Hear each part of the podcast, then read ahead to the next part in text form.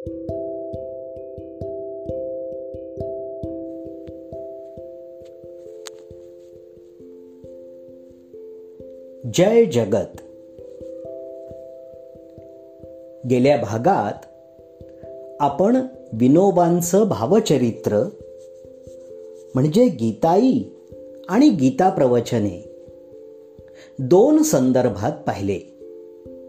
म्हणजे आजच्या काळात ते चरित्र लोकांमध्ये कसं दिसतं हेही पाहिलं. आणि त्यावेळी जेव्हा गीताईची निर्मिती झाली गीता प्रवचनं सांगितली गेली तेव्हा ती कशी लोकप्रिय होती हेही पाहिलं. अनेकदा असा प्रश्न येतो की विनोबांचं हे गीता साहित्य कसं वाचायचं? कुठून सुरुवात करायची? पूर्वी थेट गीताईचे श्लोक होते. त्यानंतर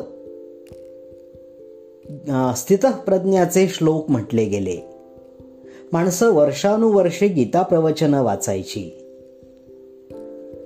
आता बरंच चिंतन एका सूत्ररूपानं आणि सुटसुटीतपणे आलेलं आहे विनोबांचं. परंधाम प्रकाशनानी एक छोटं पुस्तक काढलंय.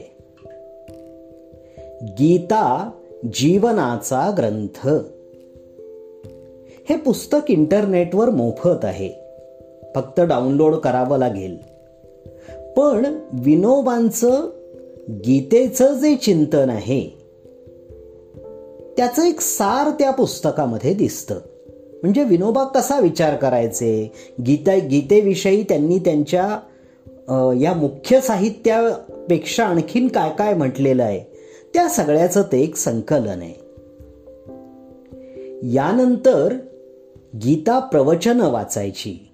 आज मी मुद्दाम त्या त्या ग्रंथांमध्ये काय आहे हे फार सांगणार नाही.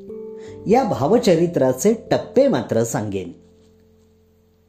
गीता प्रवचन वाचण्याचा एक लाभ असा की आपोआप ज्ञानेश्वरी आपल्या पदरात पडते. स्वतः विनोबा त्यांना ज्ञानेश्वरी सिम्प्लिफाईड असं त्या प्रवचनांना म्हणायचे. तर दोन ग्रंथ आपल्याला अगदी एकाच ग्रंथामध्ये दोन महाग्रंथ म्हणू आपण. म्हणजे गीतेविषयीचं विनोबांचं चिंतन आणि ज्ञानेश्वरांचं ज्ञानेश्वरीच्या माध्यमातून झालेलं गीता चिंतन. हे दोन्ही आपल्याला एकाच ग्रंथात पाहायला मिळतात. तर गीता प्रवचन घेतली आणि गीता प्रवचन वाचायला आपण सुरुवात केली आता ती गोंदवलेकर महाराजांच्या प्रवचनांप्रमाणे रोज उपलब्ध झालेली आहेत. पूर्वी असं नव्हतं. पण आता तेही तीही सोय झालेली आहे. रोज साधारणत पाच मिनटंसुद्धा खूप झाली पण तितकी जर ती दिली तर ती अगदी सहजगत्या आपल्याला वाचता येतात आणि दिवसभर त्यावर चिंतन करता येतं. गीता प्रवचनं किती वाचायची किती वेळा वाचायची हा ज्याचा त्याचा प्रश्न आहे. वर्षानुवर्ष त्यांचं वाचन करणारे लोक आहेत. एक विशिष्ट भाग घेऊनच त्यावर चिंतन करणारे लोक आहेत. जसं कालिंदीताईंनी म्हणजे पवनारच्या ज्येष्ठ भगिनी त्यांनी सतराव्या अध्यायावर आयसी जीवनाची कळा नावाची एक सुंदर पुस्तिका लिहिलेली आहे. एकाच अध्यायावर त्या प्रवचनांच्या अनुषंगाने हे छान विवेचन केलेलं आहे. अशा प्रत्येकाच्या वेगवेगळ्या तऱ्हा आहेत. तर त्यानुसार आपण गीता प्रवचनं पाहायची. गीता प्रवचनांच्या नंतर एकदा गीताईला स्पर्श करायचा. मी मुद्दाम वाचायची असं म्हणत नाही स्पर्श करायचा असं म्हणतो. कारण गीताई समजणं सुद्धा अवघड आहे पण त्याआधी गीताई काय आहे हे आपल्याला माहिती पाहिजे. गीताई वाचताना गीतेचे श्लोक वाचायचे. म्हणजे जेव्हा मी पहिल्यांदा हे वाचायला सुरुवात केली तेव्हा लक्षात आलं की अरे मला गीता नीट वाचता येत नाहीये. गीतेचे श्लोक वाचताना मला अडखळायला होतंय. गीताई वाचताना तसं होत नाहीये. मला चटकन समजतंय. त्यामुळे गीताईचं पहिलं वाचन गीताई ही सोपी कशी आहे हे सांगण्यासाठी आवश्यक असतं. म्हणजे गीता जीवनाचा ग्रंथ आपण पाहिला. त्यानंतर गीता प्रवचनं पाहिली मग आपण गीताईकडे वळलो. गीताईतही पुन्हा पुन्हा वाचन करताना साप्ताहिक पाठाची जशी पद्धत आहे तशी गीतेमध्ये विनोबांनी म्हणजे जीवनमुक्ताचं वर्णन स्थितप्रज्ञ लक्षणं अकराव्या अध्यायातली स्तुती परमेश्वराची हे या सगळ्यावर सुंदर रचना केलेली आहे. स्तोत्र म्हणूनही त्यांचा विचार करता येतो. तर गीता गीताईच्या वाचनानंतर पुढच्या टप्प्यावर आपण स्थितप्रज्ञ लक्षणं पाहिजे कारण एव्हाना आपण पुरेसे पाण्यात उतरलो आहोत. स्थितप्रज्ञ लक्षणं पाहिल्यानंतर ही जंत्री थोडी कंटाळवाणी वाटू शकते पण ती महत्वाची आहे. स्थितप्रज्ञ लक्षणं पाहिल्यानंतर विनोबांनी गीतेचं जे आणखी चिंतन केलेलं आहे ते वेलोर प्रवचनांच्या रूपाने आपल्यासमोर आहे. तर ते अगदी तेही जरूर पाहायचं.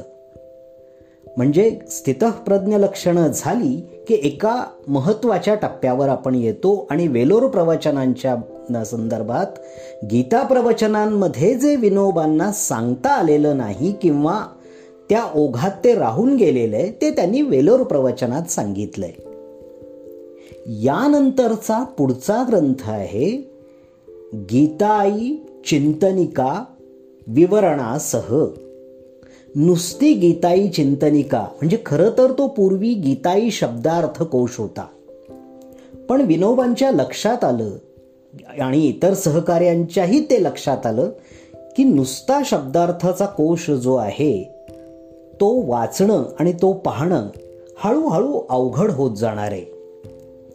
म्हणून त्यांनी गीताई चिंतनिका तयार केली. तीही समजणं कठीण होत होतं म्हणून गीताई चिंतनिका विवरणासह हा ग्रंथ तयार झाला. विनोबांचं केवळ गीतेविषयीचंच नव्हे तर सबंध जीवनाचं तत्वज्ञान काय होतं ते त्या ग्रंथात आपल्याला पाहायला सापडेल.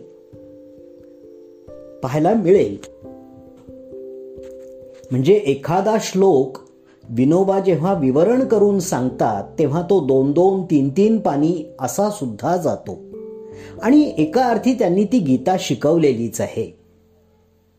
एका भूदानात पदयात्रेमध्येच हा उपक्रम त्यांनी पार पाडला. त्यानंतर जर आपल्याला आपली आणखीन जाणून घेण्याची इच्छा असेल तर साम्यसूत्र आहेत.